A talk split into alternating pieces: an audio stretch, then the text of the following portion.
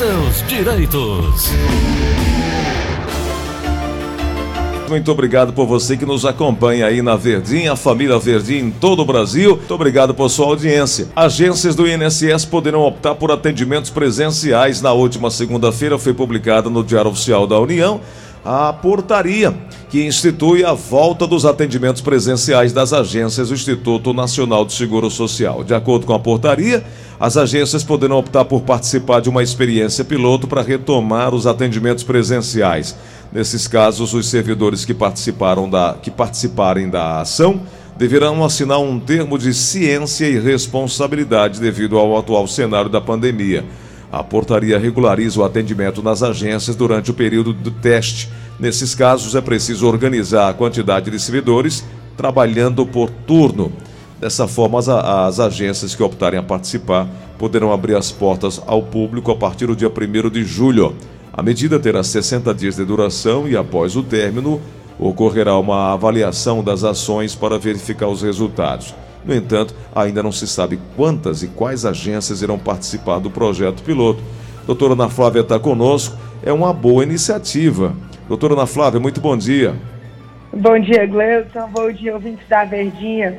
É interessante, né, Gleuton, quando a gente lê uma notícia dessa, que quando você escuta projeto piloto, você pensa que é uma inovação, né, Gleuton? É. Verdade. Agora, projeto piloto para voltar o atendimento presencial em agência. Olha que, olha que, que em que tempo estamos vivendo, né? Uhum. Porque o atendimento presencial, atender o cidadão, atender o segurado, é a regra, né? A exceção foi a virtualização por conta do momento peculiar da pandemia, que teria que se evitar a aglomeração e tudo. Aí se fala de projeto piloto para voltar ao atendimento nas agências. É, efetivamente, o atendimento nas agências é muito importante, né, Gleuton? A gente sabe que a grande maioria das pessoas, quando se fala do I N S S, pensa em I N S S só ligado à aposentadoria. Então, muitas, muitas das pessoas que procuram o I N S S já estão em idade mais avançada. E nessa idade mais avançada, é mais difícil aprender coisas novas, né? Por mais que a virtualização, a internet, o smartphone, o computador, é, para mim, que tenho trinta e poucos anos, para você, Gleuton, para a população que hoje em dia está ativa nesse mundo virtual é uma coisa normal, para muitas pessoas ainda é um tabu muito grande, né? Então, realmente, eu acho importantíssimo a retomada da, do atendimento presencial, né? Porque as agências estão abertas, né, Gleuton? Mas uhum. só estão atendendo com horário marcado. E aí, às vezes, até para marcar esse horário para o serviço em agência é complicado. Então, eu acho que sim, o cidadão necessita desse atendimento presencial, né? Aí, Gleuton fala desse termo de ciência e responsabilidade, né? Porque eu acho que você já até leu outra notícia que alguns servidores já tinham sido contra a reabertura na época das agências, dizendo que não tinha condições de saúde, que não eram fornecidas condições necessárias para voltar a atender o público. Exato. Mas é um serviço que realmente o cidadão necessita. Exatamente. Doutora, um outro assunto que eu queria saber é em relação à suspensão do contrato e redução de salário que afetam a aposentadoria do I N S S. Eu gostaria de entender isso, porque esse, esse novo programa emergencial de manutenção do emprego e de renda permite a suspensão do contrato de trabalho ou a redução do salário e da jornada, mudando as contribuições do I N S S. Isso pode acabar afetando a aposentadoria no futuro, doutora? Afeta e muito, viu, Gleuton? Porque, assim, quando a pessoa está empregada com a carteira assinada, em tese, ela não precisa nem se preocupar. Eu digo em tese, tá, Gleuton? Nem se preocupar com o I N S S. Por quê? O empregador desconta a contribuição da parte do empregado, né? O empregador paga a dele, junta com o que ele desconta do empregado e faz o recolhimento do I N S S. Então, em tese, a pessoa estando empregada pressupõe que o I N S S está sendo pago. Quando ocorreu, ano passado, a primeira vez a suspensão do contrato de trabalho, a possibilidade disso, né, que várias empresas é, se socorreram dessa medida efetivamente para evitar o fechamento, né, total. Então, a gente veio aqui e disse, olha, segurado, você que teve seu contrato suspenso, que não está recebendo pela empresa, que está recebendo pelo governo, tem que pagar o I N S S. Porque se não pagar o I N S S, como não está tendo o trabalho, o desempenho da função e não está tendo o pagamento por, ponte, por parte da empresa, a empresa não pagará essa contribuição. Então, cabe ao funcionário, ao empregado que está com o contrato suspenso, pagar o I N S S na qualidade de contribuinte facultativo, tá, Gleuton? Uhum. E mais... quem teve a redução no salário e na jornada, né? Ou seja, que a empresa não suspendeu o contrato, mas tem algumas empresas que estão tá trabalhando com aquele funcionário só meio expediente, sim, paga sim, meio sim. salário, né? Sim, sim, sim. E aí a outra, a outra parte é paga pelo governo. Então, a empresa só recolhe ao I N S S em cima do valor que está sendo é, repassado para o funcionário. Se essa contribuição da empresa foi inferior ao salário mínimo, o que pode acontecer, já que ele está com a carga horária de jornada de trabalho dele reduzida, é obrigação do funcionário complementar essa contribuição para pelo menos atingir o salário mínimo. Porque contribuição inferior ao salário mínimo não conta para tempo de contribuição. Perfeito. Doutora, podemos entrar nas perguntas? Com certeza. Então vamos lá, chegando um áudio aqui no nosso nove oito oito oito sete um três zero seis. Bom dia, doutora Ana. Por favor, me tire uma dúvida. Eu gostaria de saber por que que a gente... Olha, é, a minha amiga, minha colega, que está na mesma situação que eu, tem vinte e nove anos de trabalho de agente de saúde sendo funcionária do Estado. E ela, o salário da gente é de oitocentos e um quebrado. Aí ela se aposentou agora, ficou recebendo só o salário mínimo, que é os mil e cem reais. Eu gostaria de saber por que que a gente tem essa perda tão grande. Eu não estou entendendo. Aí eu tenho que dar entrada na minha agora e eu estou pensando nisso, porque hoje é uma perda muito grande. Eu gostaria muito que a senhora tirasse essa dúvida. Doutora. Gleuton, é, eu, eu fiquei numa dúvida, eu não sei se você, assim, também ficou, porque ela disse que ela trabalha há vinte e nove anos como agente de saúde do Estado, recebendo um salário de oitocentos, foi isso que ela disse? Eu e entendi. Aí ela disse que uma amiga dela se aposentou recebendo um salário mínimo, que é mais do que o oitocentos, assim, eu, você entendeu também isso? Foi, eu entendi assim. É, né? Eu acho que ela quis dizer mil e oitocentos, né? Não oitocentos, porque é. Senão não faz sentido, não, né? Foi, não pode.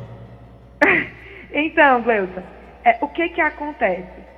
Quando é, o funcionário trabalha, ele recebe adicional de insalubridade, ele recebe hora extra, às vezes ele recebe adicional noturno, tem todo, todos os adicionais. Então, ele tem o salário base dele, que no caso dela pode ser que seja o salário mínimo, a gente não sabe porque não tem essa informação, e tem todos os adicionais ao salário.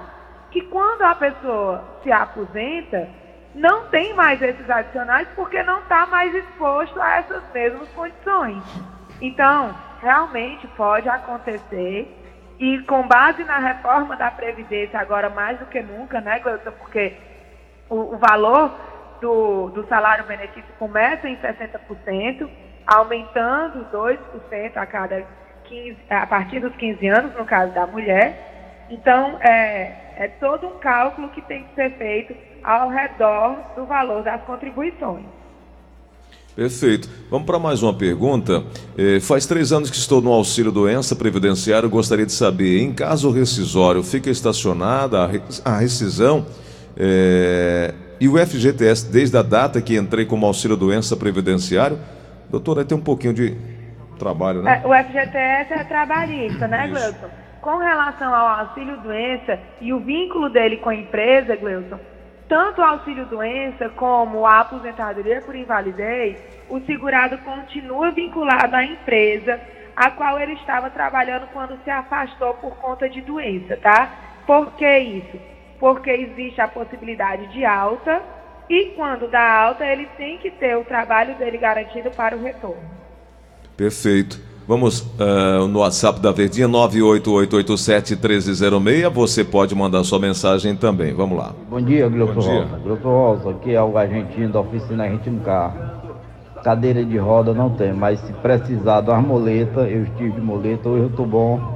Ah, então tá. É aqui se colocando à disposição do Hoje de Plantão. Muito obrigado aí pela gentileza, viu? É, e é claro que você também pode mandar a sua participação. Vamos aqui na linha da Verdinha, três dois seis um um dois três três, três dois seis um um três três três e o WhatsApp também. Doutora Ana Flávia, eu gostaria de saber o seguinte, minha tia, ela tem, ela usa da biometria para liberar o benefício, gostaria de retirar para ficar só com a senha.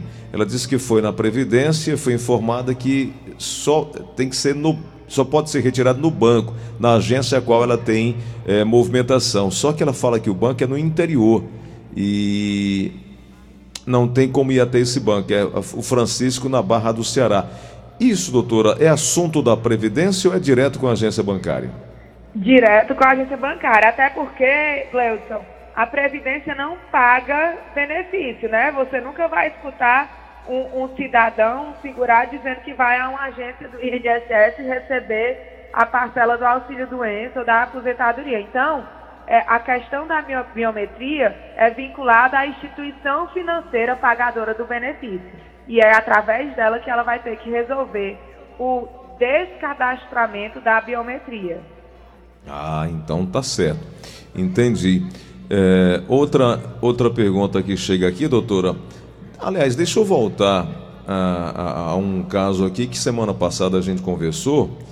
É, a comissão aprovou proposta que muda as regras do salário maternidade. Isso aqui a gente conversou outro dia, doutora Ana Flávia. A Comissão dos Direitos da Mulher da Câmara dos Deputados aprovou o projeto de lei que prevê o prazo máximo de trinta dias a contar da data do pedido para a liberação do benefício de salário maternidade. Segundo a proposta, o benefício deverá ser liberado automaticamente de maneira provisória caso o órgão não cumpra o prazo estipulado. Assim, o I N S S fica encarregado de analisar o pedido do benefício após a sua concessão automática para a conferência dos requisitos, sem prejuízos assegurada. É uma boa, doutora? É maravilhoso, né, Gleison? Porque a gente vê casos, né, realmente que são concedidos o salário maternidade, mas a mãe vem receber a primeira parcela do benefício quando já está voltando à ativa. Então, aquele valor que seria utilizado para ajudar nas despesas do recém-nascido vem para integrar a, a renda familiar, muitas vezes posterior até o retorno ao trabalho. Então, é uma iniciativa maravilhosa e que, se for cumprida, vai ser muito bom para a, as mães que saem em licença maternidade. Perfeito, vamos aqui na linha da Verdinha, três dois seis um um dois três três, três dois seis um um três três três. Alô, quem fala? Alô. Oi, quem é? Bom dia, José Eduardo. Diga lá, meu é... amigo, qual a pergunta? Bom dia, Cleiton. Bom pois, dia. Eu queria saber da doutora se eu podia pegar o número do telefone dela para me falar com ela em particular. Tá. três dois quatro quatro seis zero dois cinco nove nove... três dois quatro quatro Você vai ficar na linha, a linha vai te passar, tá? Pode ficar aí na linha. É, enquanto o outro ouvinte chega para fazer uma pergunta. Alô, quem fala? Leis, sou eu, Francisco. Diga lá, meu amigo. Leis, sabe que eu tenho cinquenta anos de idade, uhum. eu tenho vinte e nove anos de contribuição, eu queria saber se essa reforma da Previdência ela vai me afetar. Doutora. Com certeza, infelizmente, seu Francisco, assim, a reforma da Previdência afeta todo mundo que não tinha direito adquirido até treze de novembro de dois mil e dezenove. Então, assim, se esses vinte e nove anos de tempo de contribuição que o senhor tem não for todo exercido em atividade insalubre, por que que eu digo isso? Porque se for em atividade insalubre, a aposentadoria especial é vinte e cinco anos, o senhor teria direito adquirido antes da reforma, então ela não atingiria o senhor. Se não for o caso, A aposentadoria por tempo de contribuição do homem pressupõe trinta e cinco anos de contribuição. Como o senhor só, tinha, só tem vinte e nove, o senhor será, sim, atingido pela reforma da Previdência, é, infelizmente. Infelizmente. Vamos aqui na linha da Verdinha. Alô, quem fala? Alô. Oi, quem é? É, é Lúcia. Diga lá, minha amiga Lúcia, eu... qual a pergunta? Gleice, é porque hum. eu gostaria de saber que hum. eu, sou, eu tive carteira assinada, certo? Uhum. Só que eu me aposentei, aí eu queria saber da doutora se eu tenho direito, aí eu me aposentei por idade, se eu tenho direito de receber o da carteira assinada ou não. Caiu a ligação. Doutor, eu não entendi não. Também assim, não. Assim, ela se aposentou por idade. Quando ela se aposenta por isso... Ah, Gleuton, acho que eu sei o que é. Ela voltou Ó, aqui. Vamos lá. Ela voltou aqui. Eu vou, eu vamos, vou tentar. Vamos é. tentar se entender melhor. Alô, quem fala? É a dona? Alô? É a dona? Lúcia. Oi, Leonardo, explica melhor para nós. É porque, assim, eu, me, eu tinha carteira assinada, certo? Hum. Eu tinha quinze anos de carteira assinada. Só que quando eu fui atrás, era... Dá muito tempo. É, tempo, tempo. E tempo de me aposentar. Uhum. Aí quando foi agora, eu me aposentei por a idade. Sim. Aí a carteira assinada, o, o, aonde é que fica? Eu recebo Quantos ou, anos ou eu não tenho direito? Quantos anos a senhora tem, dona Lúcia? Qual é a sua idade? Eu tinha quinze anos de... Não, qual a sua idade? A sua idade? sessenta e sete. sessenta e sete. sessenta e sete. Tá. Então vamos lá. Deixa eu explicar uma coisa para a senhora, dona Lúcia. Quando se fala em aposentadoria por idade... Não é completar a idade que já tem direito ao benefício, tá? Então, a, a aposentadoria por idade da mulher, ela pressupõe hoje, em dois mil e vinte e um, a necessidade de ter sessenta e um anos completos e quinze anos de contribuição, que é aí que entra a carteira de trabalho que a senhora disse que tem assinado, tá? Então, para se aposentar por idade, não basta ter a idade. Tem que ter os quinze anos de contribuição, a não ser que a senhora esteja falando do LOAS ao idoso, que aí não é aposentadoria, é um benefício assistencial ao idoso, que realmente é concedido a partir dos sessenta e cinco anos de idade e não leva em consideração a carteira de trabalho que a senhora fala, tá? Qual a diferença de um e do outro? O LOAS não tem pagamento de décimo terceiro, não gera pensão por morte, não gera direito a empréstimo, tá? Tem algumas é, limitações. Então, é, se a senhora tem mais do que sessenta e um anos, ou seja, a senhora tem porque já tem sessenta e sete, e mais de quinze anos de contribuição, é para a senhora estar aposentada por idade e não recebendo benefício assistencial. Tá certo. E não pode receber os dois juntos, porque eu acho que ela queria os dois, né, Gleuton? Queria pela era. idade e pela carteira. Era o né? sonho, era o sonho dela, de muita é. gente. Pois é, mas é, é, os dois se confundem, tá? A hum. aposentadoria por idade pressupõe quinze anos ou de carteira de trabalho assinada ou de pagamento mensal das contribuições durante cento e oitenta meses. Tá certo. Bom, eu quero voltar a falar agora sobre a revisão da vida toda, que o ministro Alexandre de Moraes pediu vistas no processo. Só que antes da doutora Flávia falar sobre isso, eu queria chamar a sua atenção, você que está precisando dar entrada aí em algum benefício da Previdência. É, eu tenho diversas pessoas aqui que me ligaram, agradecendo inclusive, sobre a oportunidade do contato que foi feito com a Vale Previdência. O que é a Vale Previdência? É uma empresa que hoje está estabelecida no Ceará e atende pessoas do Ceará inteiro e até de outras partes do país para auxiliar você que tem dificuldade de buscar seu benefício. Dos noventa e nove serviços administrativos, a dificuldade já começa na hora de cadastrar-se lá no C N I S, na hora de pegar uma informação, de cumprir uma exigência do I N S S, de buscar um auxílio-doença, a dificuldade de, de, de entendimento do tempo de trabalho, quanto é que é o tempo para contagem para aposentadoria especial, sobre a necessidade de juntada de documentos para levar para o I N S S, quantas viagens você dá de casa para o I N S S, do I N S S para casa, paga transporte, vai para um canto, vai para o outro, perde tempo. A Vale Previdência veio para te ajudar a conquistar esse benefício de forma rápida, prática sem sair de casa. O atendimento virtual te ajuda a ter mais agilidade. Você vai mandar uma mensagem agora, vai ligar agora, se der ocupado você manda mensagem, a equipe te retorna o telefone que você pode ligar de qualquer lugar do Brasil, oito cinco, nove nove oito zero zero, três três seis zero. oitenta e cinco é Fortaleza, nove nove oito zero zero, três três seis zero, nove nove oito zero zero, três três seis zero. Todas as demandas, tudo que você precisa saber, toda a ajuda que você precisa saber de forma rápida e prática, você vai ligar agora. Pode mandar uma mensagem agora, se o telefone der ocupado, para Vale Previdência, o seu benefício mais perto de você. nove nove oito zero zero, três três seis zero, Vale Previdência, o seu benefício mais perto de você. Doutora Ana Flávia, o ministro Alexandre de Moraes, o julgamento deu empate, né? cinco a cinco, e o ministro Alexandre de Moraes decidiu eh, pedir vistas ao processo. No, na sua visão, doutora Ana Flávia, esse prazo deve demorar aí pelo menos quinze dias, né? Para que, ou no mínimo quinze dias, para que saia alguma posição do ministro Alexandre de, de Moraes. Eh, isso pode prejudicar, atrapalhar...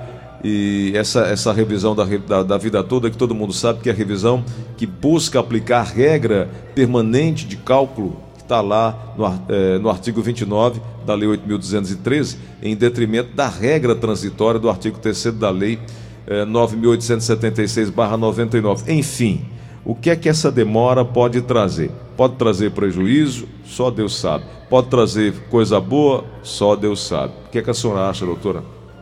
Gleudson, tanto que eu já me apeguei a Deus, a todos os santos, ao anjo da guarda, ao papai do céu, para que ilumine o ministro Alexandre de Moraes e dê esse voto favorável. Porque assim, né, a gente começou ganhando, né, a votação estava favorável, a revisão da vida toda. Temos um parecer, né, do Ministério Público favorável, né, também. É, e aí empatou, e quando foi a vez dele votar, ele pediu vistas. É, eu geralmente sou muito otimista, sabe, Gleudson, é, com relação a, aos julgamentos. Eu peço sempre que seja feita justiça, mas as, a, as decisões que estão saindo em outros assuntos têm sido tão pessimistas que eu não quero nem me animar muito com relação ao voto do ministro Alexandre de Moraes. Eu até ia falar hoje sobre outra coisa que estava em outro julgamento, né, que estava pendente na S T F, que era o adicional de vinte e cinco por cento, uhum, para todo e qualquer benefício de aposentadoria, né, porque a lei prevê só para aposentadoria com invalidez. E também essa possibilidade o ministro Toffoli também já afastou. Então, é, eu, eu não sei, Gleudson, eu, eu não, não quero é, ficar com muitas esperanças, não. Vou ficar neutra.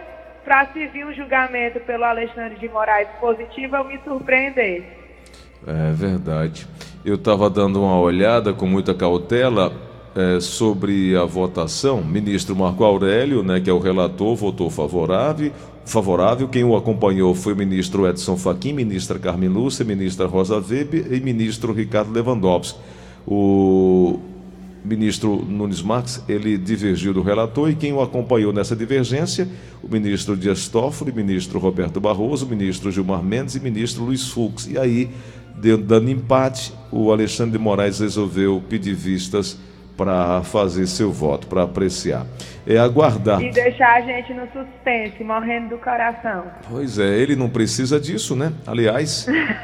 A Justiça vai já já entrar em greve, em greve, desculpa, é, é de recesso, e aí quem tem qualquer tipo de pendência fica também desse mesmo jeito, tem que aguardar. Eles entram de férias, independente da pandemia, se não está em pandemia, se o povo está precisando, se não está precisando. São três férias no ano, sei lá quantas férias são, e parecem viver num... Essa casta parece viver num país diferente do nosso. O que é que se pode fazer, né? Gleudson, muitas pessoas têm até me perguntado assim: ah, doutora Flávia, aí, entra com a ação da revisão da vida toda, não entra, como é que faz? Eu tenho sugerido, sabe, Gleudson, que quem acha que tem o direito deve sim protocolar a ação até mesmo antes do julgamento pelo S T F. Por que isso? Porque muitas vezes, quando eles julgam favorável, eles modulam a, a, o julgamento, eles modulam a decisão. Por exemplo, essa agora do, do adicional de vinte e cinco por cento, que ficou reconhecido só para quem recebe a aposentadoria por invalidez, já foi modulado dizendo que quem teve ação transitada em julgado até esse julgamento novo tem o direito adquirido. Então, quem já está recebendo, mesmo não, seja, não sendo aposentado por invalidez, é, já tem o adicional de vinte e cinco por cento. Então, pode acontecer de o Alexandre de Moraes nos surpreender e votar favorável à revisão da vida toda, mas modulando só para quem já protocolou a ação na justiça. Ou, não sei, entendeu? Várias são as hipóteses. É uma incógnita. Pode ser que ele dê favorável. É. Então, assim, é, seria melhor quem tiver o direito já procurar ajuda e tentar protocolar essa ação na justiça para evitar de ser prejudicado por algum tipo de modulação no momento do julgamento. É verdade. Doutora, a senhora, além de muito competente, muito inteligente, também muito educada, a senhora se referiu no, no, no, no nosso bate-papo inicial aqui em relação à idade, né? Falando sobre prejuízos que essas mudanças poderiam trazer é, para o futuro da aposentadoria. A senhora falou, olha, eu tenho trinta anos, né? O Gleudson, enfim, aí já mudou de assunto. Quero agradecer por a senhora não entregar a minha idade, né? Olha senhora... só, olha só, Aline, tu tá senhora, escutando a senhora Aline. Ouviu, a senhora não ouviu a risada da Aline não aí, doutora? A Aline, tô vendo. É isso ele mesmo. Ele me marcou, ele me marcou. Eu, eu, eu, eu vi jovem, aqui. Eu, jovem, é, jovem. Eu, eu percebi aqui, doutora, mas não tem problema não. Vamos seguindo, dá tudo certo. Somos todos jovens e pensamos na aposentadoria só quando não temos mais condição de trabalhar, o que é errado, que a gente vem dizendo há muito tempo. Que a aposentadoria, ela tem, que a previdência ela tem que ser preventiva para garantir todos os demais direitos, além da aposentadoria. É, escute, né? Aí, doutora, o que é que meu colega de trabalho preparou? Ó. Cabelos brancos. Tá Assunção vendo, né? Ou Nelson? O, o Assunção. Mateus, é, é, o Assunção. Porque... O Assunção não pode falar de cabelos brancos, não. Nem de idade, que ele tem quinze anos mais velho do que eu. Doutora, obrigado por Olha, hoje. Oi. Eu tô com saudade da confusão aí do estúdio, viu? Doutora, tá já voltando. Eu acho que próximo mês a senhora vai estar conosco aqui. Aliás, deixa Deus eu... Deus abençoe. O Tom me disse que já voltou. Eu é. também tô vacinada. É, tá, dá, dá tudo certo. Deixa eu só né? falar para quem está nos ouvindo, que quiser um contato com a doutora Ana Flávia, três dois quatro quatro, seis zero dois cinco. nove nove seis oito seis, três um dois cinco e se você... trinta e um vinte e três. trinta e um vinte e três. Se você tiver dúvida, pode ligar aqui para a Verdinha que a gente passa a, a, o contato. Doutora, obrigado por hoje. Amanhã a gente conversa mais, hein? Eu que agradeço, Gleudson. Fiquem todos em paz, com saúde e tudo de bom.